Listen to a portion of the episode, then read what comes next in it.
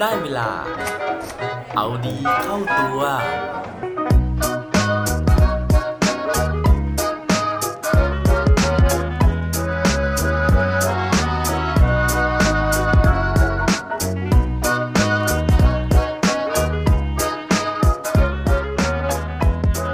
วันนี้คุณฝึกสมองบ้างหรือยังครับ สวัสดีครับ พบกับผมชัชวานแสงปรีดีกร และรายการเอาดีเข้าตัว รายการที่จะคอยมาหมั่นเติมวิตามินดีดด้วยเรื่องราวแล้วก็แรงบันดาลใจ เพื่อเพิ่มพลังและภูมิต้านทานในการใช้ชีวิตให้กับพวกเราในทุกๆวัน วันนี้นะครับผมอยากจะชวนทุกคนนะครับมาใช้สมองกันนิดนึงนะฮะไม่ได้หมายความว่าจะต้องมาคิดกันเยอะๆนะฮะไม่ได้หมายความว่าผมจะมีโจทย์ challenge challenge นะครับมาให้พวกเราทุกคนเนี่ยนั่งคิดไปนะฮะ แต่ว่าวันนี้นะครับผมอยากจะมาชวนคุยถึงเรื่องราวนะฮะที่เกี่ยวกับสมองของคนเรานะครับ แล้วก็เป็นเรื่องราวที่น่าสนใจมากๆนะว่า สมองของคนเราเนี่ยมันสามารถที่จะพัฒนาได้อย่างไม่หยุดยั้งเลยนะครับเรื่องราวในวันนี้นะครับผมได้ไปอ่านเจอมาจาก b l o กดินะครับซึ่งเป็นบทความของ The Standard Pop แล้วก็เขียนโดยคุณหมอผิงนะฮะหรือว่าแพทย์หญิงทิดาการรุจิพัฒนกุลนะครับ คุณหมอผิงนะฮะชอบมีบทความดีๆมาเสมอๆเลยนะฮะแล้วก็วันนี้เนี่ยเป็นบทความที่ผมคิดว่าค่อนข้างจะน่าสนใจมากเลยทีเดียวนะครับ ถ้าเกิดว่าใครอยากที่จะรู้เรื่องที่เกี่ยวกับสมองของเราแล้วนะฮะลองไปฟังพร้อมกันได้เลยครับ ในบทความนี้นะฮะคุณหมอเนี่ยเขาบอกว่าสมองของเรานะครับ มันมีความยืดหยุ่นอ่อนไหวแล้วก็มหัศจรรย์นะฮะ โดยในบทความนี้นะครับ เขาได้ไปพูดถึงเรื่องราวของสารคดีเรื่องหนึ่งนะฮะที่ชื่อว่า Rising Phoenix นะครับโดยสารคดีเรื่องนี้นะฮะเขาพูดถึงเรื่องราวการต่อสู้ของนักกีฬาพาราลิมปิกเกมนะครับ ซึ่งเรานะฮะจะเห็นได้ว่านักกีฬาพาราลิมปิกเกมนะครับเขาจะมีอวัยวะที่ ขาดไปนะฮะแต่สุดท้ายเนี่ยเขาได้รับการชดเชยความสามารถด้วยอวัยวะอื่นที่สามารถทำงานได้ดี หรือว่ามาชดเชยอวัยวะที่ขาดหายไปได้ ซึ่งสาเหตุนะฮะที่นักกีฬาเหล่านี้นะครับ สามารถที่จะมีอวัยวะส่วนอื่นที่ทำหน้าที่ได้ดีเนี่ยไม่ได้มาจากการที่พระเจ้านะฮะประทานอวัยวะอื่น ๆ ที่แข็งแกร่งกว่าคนปกติให้นะครับ แต่ว่า สิ่งเหล่านี้นะฮะมันเป็นผลจากปรากฏการณ์ที่เรียกว่า neuroplasticity นะครับชื่อเนี่ยมันอาจจะฟังดูชวนสับสนนะฮะ แต่ว่าจริงๆแล้วนะครับ สิ่งนี้มันก็คือเรื่องของการที่สมองของคนเราครับ มันได้อัปเกรดนะฮะ มันได้ปรับปรุงซอฟต์แวร์นะครับ หรือว่าปรับปรุงฮาร์ดแวร์ของตัวเองเนี่ยให้มันมีความ strong มากขึ้น อย่างในสารคดีเรื่อง Rising Phoenix นะฮะเขาได้พูดถึงนักกีฬาที่ชื่อว่า Matt Studman นะครับซึ่งคนนี้เป็นนักกีฬายิงธนูพาราลิมปิกเกมนะครับแล้วก็เขาสูญเสียแขนทั้งสองข้างไปนะฮะแต่ว่าสามารถใช้เท้าแล้วก็คอในการเหนี่ยวคันธนูยิงได้อย่างแม่นยำนะครับนักกีฬาคนนี้นะฮะแมตต์สตัดแมนเนี่ยนะครับได้ทำการสแกนสมองของเขานะฮะแล้วก็ผลเนี่ยมันออกมานะครับว่า สมองส่วนควบคุมเท้าของคนทั่วไปเนี่ยมันจะมีขนาดประมาณแค่เมล็ดถั่วนะฮะแต่ว่าของแมตต์สตัดแมนเนี่ยเขาบอกว่ามีขนาดใหญ่เกือบเท่าลูกปิงปอง สาเหตุนะครับที่ผลการสแกนสมองมันออกมาแบบนี้นะฮะเขาบอกว่าอย่างที่เมื่อกี้ผมเกริ่นไปนะครับ ว่าสมองนะฮะ จริง ๆ แล้วถึงแม้ว่ามันจะถูกเปรียบเทียบกับคอมพิวเตอร์อยู่บ่อยครั้งเลยนะครับ แต่ว่าคอมพิวเตอร์นะฮะมันก็ยังมีข้อจำกัดนะครับก็คือนั่นคือเรื่องความสามารถในการอัปเกรดฮาร์ดแวร์ด้วยตัวเองในขณะที่สมองนะฮะมันมีความสามารถในการปรับเปลี่ยนโครงสร้างนะครับ เพื่อให้การทำงานของตัวมันเองเนี่ยตอบโจทย์การใช้งานของผู้ใช้งานมากขึ้นโดยอัตโนมัติ สิ่งนี้แหละนะฮะที่มันเรียกว่า neuroplasticity นะฮะหรือว่าการเปลี่ยนแปลงทางโครงสร้าง การทำงานแล้วก็เคมีบางอย่างของสมองนะครับซึ่งเป็นผลจากสิ่งแวดล้อมต่างๆเนี่ยที่มันมากระตุ้น แล้วก็สิ่งเหล่านี้นะฮะไอกระบวนการ neuroplasticity ของสมองเนี่ยมันเป็นกระบวนการที่เกิดขึ้นอย่างต่อเนื่องเลยครับ ตั้งแต่เราเนี่ยเป็นตัวอ่อนอยู่ในมดลูกของแม่ จนกระทั่งเติบโตเป็นผู้ใหญ่ ไปจนถึงวันสุดท้ายของชีวิตเลย ซึ่งคุณหมอผิงนะฮะเขาได้พูดถึง neuroplasticity นะครับ โดยอธิบายเป็นภาษาไทยง่าย ๆ ว่า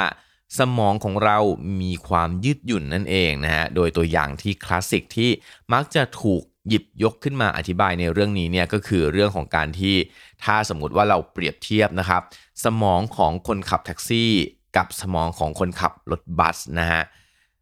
ลองทายดูไหมฮะว่า สมองของสองคนนี้นะครับ ของใครเนี่ยจะมีสมองส่วนความจำหรือว่าฮิปโปแคมปัสใหญ่กว่ากัน ผลปรากฏนะฮะว่า สมองของคนขับแท็กซี่นะครับจะมีขนาดใหญ่กว่าคนขับรถบัสนะฮะนั่นก็เพราะว่าคนขับแท็กซี่เนี่ยจะต้องจดจำเส้นทางลัดต่างๆ ที่ซับซ้อนมากกว่าคนขับรถบัส ที่ขับรถเนี่ยประจำอยู่ทุกวันนะฮะใช้เส้นทางเดิมตลอดเวลานะครับ อีกอย่างหนึ่งนะฮะที่เป็นตัวอย่างที่ชัดเจนนะครับนั่นก็คือในกรณีของผู้พิการทางสายตานะครับ ซึ่งพอเขามองไม่เห็นนะฮะเวลาจะต้องอ่านหนังสือนะครับหรือว่าเวลาจะต้องทำอะไรนะเขาจะต้องใช้การสัมผัสนะครับ ใช้นิ้วมือต่างๆนะฮะในการที่จะสื่อสารนะครับ ในการที่จะอ่านอักษรเบลนะฮะหรือว่าในการที่จะคลำสิ่งต่างๆเนี่ยก็จะมีสมองส่วนประสาทสัมผัสบริเวณมือที่ใหญ่กว่าคนทั่วไป อันนี้นะครับก็จะเป็นตัวอย่างนะฮะว่าคนเรานะครับถ้าเกิดว่าเราต้องใช้อวัยวะไหนบ่อยๆนะฮะต้องใช้ส่วนไหนบ่อยๆ ต้องใช้ความสามารถอะไรบ่อยๆ ส่วนนั้นของสมองเนี่ยมันก็จะใหญ่ขึ้นเรื่อยๆนะฮะแล้วก็ใหญ่กว่าคนปกติทั่วไป จากตัวอย่างข้างต้นนะฮะเขาก็เลยมีข้อสรุปนะครับว่าสมองของคนเรานะฮะมีความยืดหยุ่นแล้วก็อ่อนไหวไปตามสิ่งแวดล้อม แล้วก็การเลือกใช้ชีวิตที่แตกต่างกันนะฮะ โดยที่เขาบอกว่าเมื่อก่อนนี้นะครับก่อนที่จะเกิดยุคอินเทอร์เน็ตขึ้นมาเนี่ยสมองของพวกเรานะฮะมีแนวโน้มที่จะทำงานได้ลึกซึ้งนะครับ แต่ว่าพอมันมีอินเทอร์เน็ตเข้ามานะฮะสมองของคนเราเนี่ยมันก็จะทำงานได้ตื้นเขินขึ้นนะครับ ซึ่งเรื่องนี้นะฮะมีนักวิจัยนะฮะหรือว่านักเขียนที่ชื่อว่านิโคลัสคาร์นะครับเขาได้เขียนไว้ในหนังสือที่ชื่อว่า The Shallows what the internet is doing to our brains นะครับเขาบอกว่าตอนนี้นะฮะสมองของคนเราเนี่ยมันกลายเป็นว่าเราถูกฝึกให้คุ้นชินกับการรับข้อมูลใหม่ๆจำนวนมาก หลากหลายแล้วก็เปลี่ยนหัวข้อไปมาในช่วงเวลาสั้นๆนะฮะซึ่งสิ่งเหล่านี้นะครับเป็นข้อมูลเชิงกว้างมากกว่าเชิงลึก ซึ่งเป็นลักษณะการรับรู้ข้อมูลทางอินเทอร์เน็ตนะครับ ในขณะที่การรับรู้ข้อมูลแบบเดิมผ่านการอ่านหนังสือเนี่ยเป็นข้อมูลการเรียนรู้เชิงลึกที่ใช้เวลา แล้วก็อาศัยความต่อเนื่องทางการคิดนะฮะสมองของคนในยุคปัจจุบันนะครับ จึงยืดหยุ่นนะฮะแล้วก็อาจจะทำงานนะฮะด้อยประสิทธิภาพลงในบางส่วน อีกการเปลี่ยนแปลงหนึ่งนะฮะที่อาจจะเกิดขึ้นกับสมองของเราก็คือเรื่องของวัยนั่นเองนะฮะคือยิ่งเราโตขึ้นนะครับ แก่ขึ้นนั่นเองนะฮะสมองของเราเนี่ยก็อาจจะมีเรื่องของการถดถอยทางประสิทธิภาพมากขึ้นทั้งในเรื่องของความจำนะครับ การคิดวิเคราะห์นะฮะความเร็วรวมถึงความสามารถในการยืดหยุ่นปรับตัวเรียนรู้ซึ่งสรุปง่ายๆนะฮะว่าสมองเองเนี่ยมันก็แก่ตัวไปพร้อม ๆ กับตัวเรานะครับ แต่ว่า การตื้นเขินนะฮะแล้วก็การแก่ตัวลงของสมองเนี่ยจริง ๆแล้วนะครับ มันมีระดับการเปลี่ยนแปลงและอัตราความเร็วที่ไม่เท่ากันในแต่ละคนนะฮะซึ่งสิ่งนี้นะครับมันเกิดขึ้นกับปัจจัยหลาย ๆ อย่าง รวมถึงพฤติกรรมของเราที่จะเลือกทำหรือไม่ทำ เพราะฉะนั้นนะฮะเขาก็เลยมีข้อแนะนำนะครับในการที่จะทำให้สมองของเรานะฮะมันยังคงเติบโตนะครับ มันยังคงได้รับการฝึกฝนแล้วมันก็ไม่ฝ่อไปนะฮะรวมถึงสามารถที่จะพัฒนาประสิทธิภาพของมันได้ ซึ่งสิ่งเหล่านั้นนะฮะประกอบไปด้วยวิธีการเหล่านี้ครับอย่างแรกเลยนะฮะเขาบอกคือเรื่องของสิ่งแวดล้อมนะฮะการที่ เราจะฝึกสมองให้มีความยืดหยุ่นได้ดีเนี่ยก็คือการที่เราพยายามที่จะเอาตัวเรานะครับไปอยู่ในสิ่งแวดล้อมที่มีความแปลกใหม่ มีสิ่งท้าทายให้คิดนะฮะเรื่องนี้นะครับก็คือการที่เราพาตัวเองออกไปเที่ยวนะฮะพาตัวเองออกนอกเส้นทางบ่อยๆนะครับเขาบอกว่าทุกๆวันนะฮะให้เราพยายามหาเส้นทางใหม่ ๆ ในการขับรถไปทำงาน ขับรถไปเรียนนะฮะหรือว่า เลือกใช้วิธีการเดินทางใหม่ๆนะครับ มันก็จะช่วยให้เราเนี่ยได้ปรับตัวนะฮะได้ฝึกสมองให้คุ้นชินกับการที่จะแก้ปัญหาในสถานการณ์ที่มันไม่คุ้นเคย อย่างที่2นะฮะก็คือเรื่องของการที่เราต้องฝึกโฟกัสนะครับ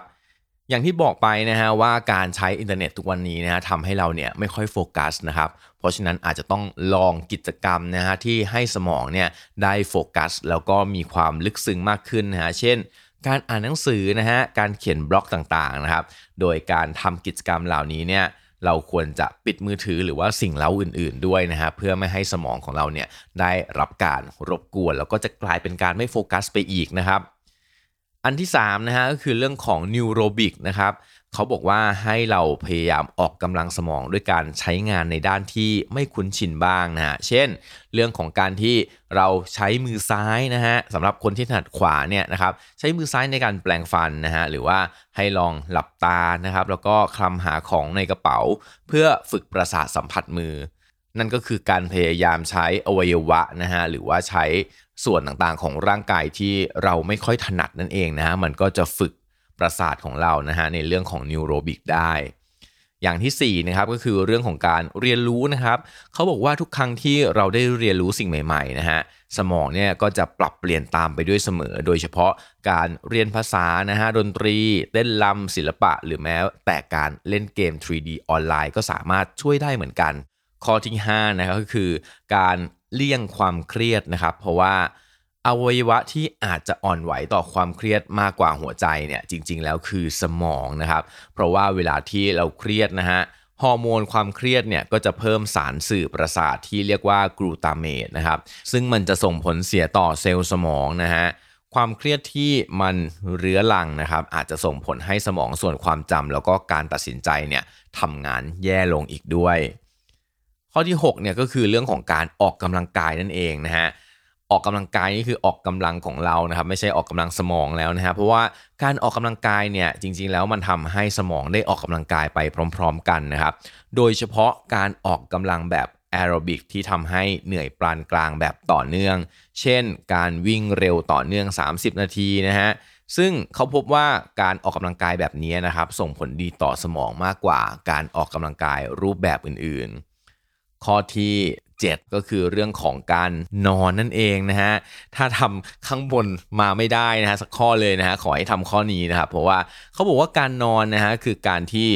เราเนี่ยกด reboot สมองนะฮะเหมือนคล้ายๆ สมาร์ทโฟนของเราครับเวลาที่มันเริ่มอืดนะฮะเริ่มหนืดนะฮะทำงานรวนๆนะครับ สิ่งที่เรามักจะทำก็คือการกดปุ่มปิดนะฮะเพื่อ restart มันนั่นเองนะฮะ เขาบอกว่าสมองก็เหมือนกันนะครับ การที่ได้ reboot นะฮะการที่ได้ refresh ตัวเองจากการนอนเนี่ยมันเป็นเรื่องที่ดีมากๆนะครับ เพราะว่ามันเป็นเวลาที่สมองจะได้จัดการกับข้อมูลต่างๆ ให้เป็นระเบียบนะครับ แล้วก็เก็บกวาดสิ่งรกร้างในสมองออกไปให้หมด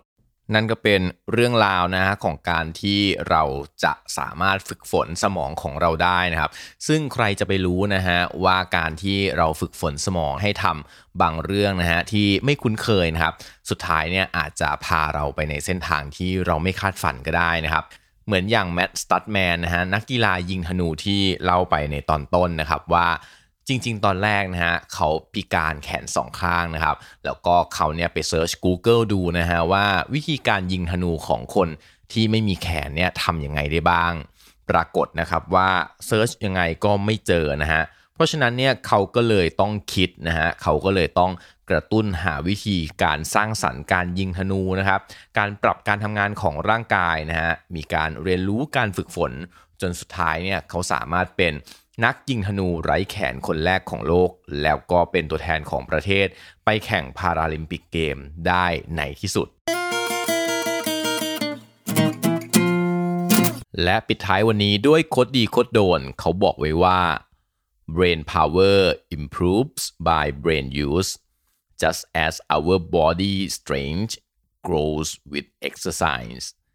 ประสิทธิภาพของสมองนะฮะมันสามารถที่จะพัฒนาได้ด้วยการใช้งานนะครับ เหมือนกับร่างกายของเรานั่นเองนะฮะยิ่งออกกำลังกาย มันก็จะยิ่งแข็งแรงครับ อย่าลืมกลับมาเอาดีเข้าตัวกันได้ทุกวันจันทร์ พุธศุกร์พร้อมกด subscribe ในทุกช่องทางที่คุณฟัง รวมถึงกดไลค์กดแชร์เพื่อแบ่งปันเรื่องราวดีๆ ให้กับเพื่อนๆของคุณผ่านทุกช่องทางโซเชียลมีเดีย สุดท้ายนี้ ขอให้วันนี้เป็นวันดีๆ ของพวกเราทุกคน สวัสดีครับ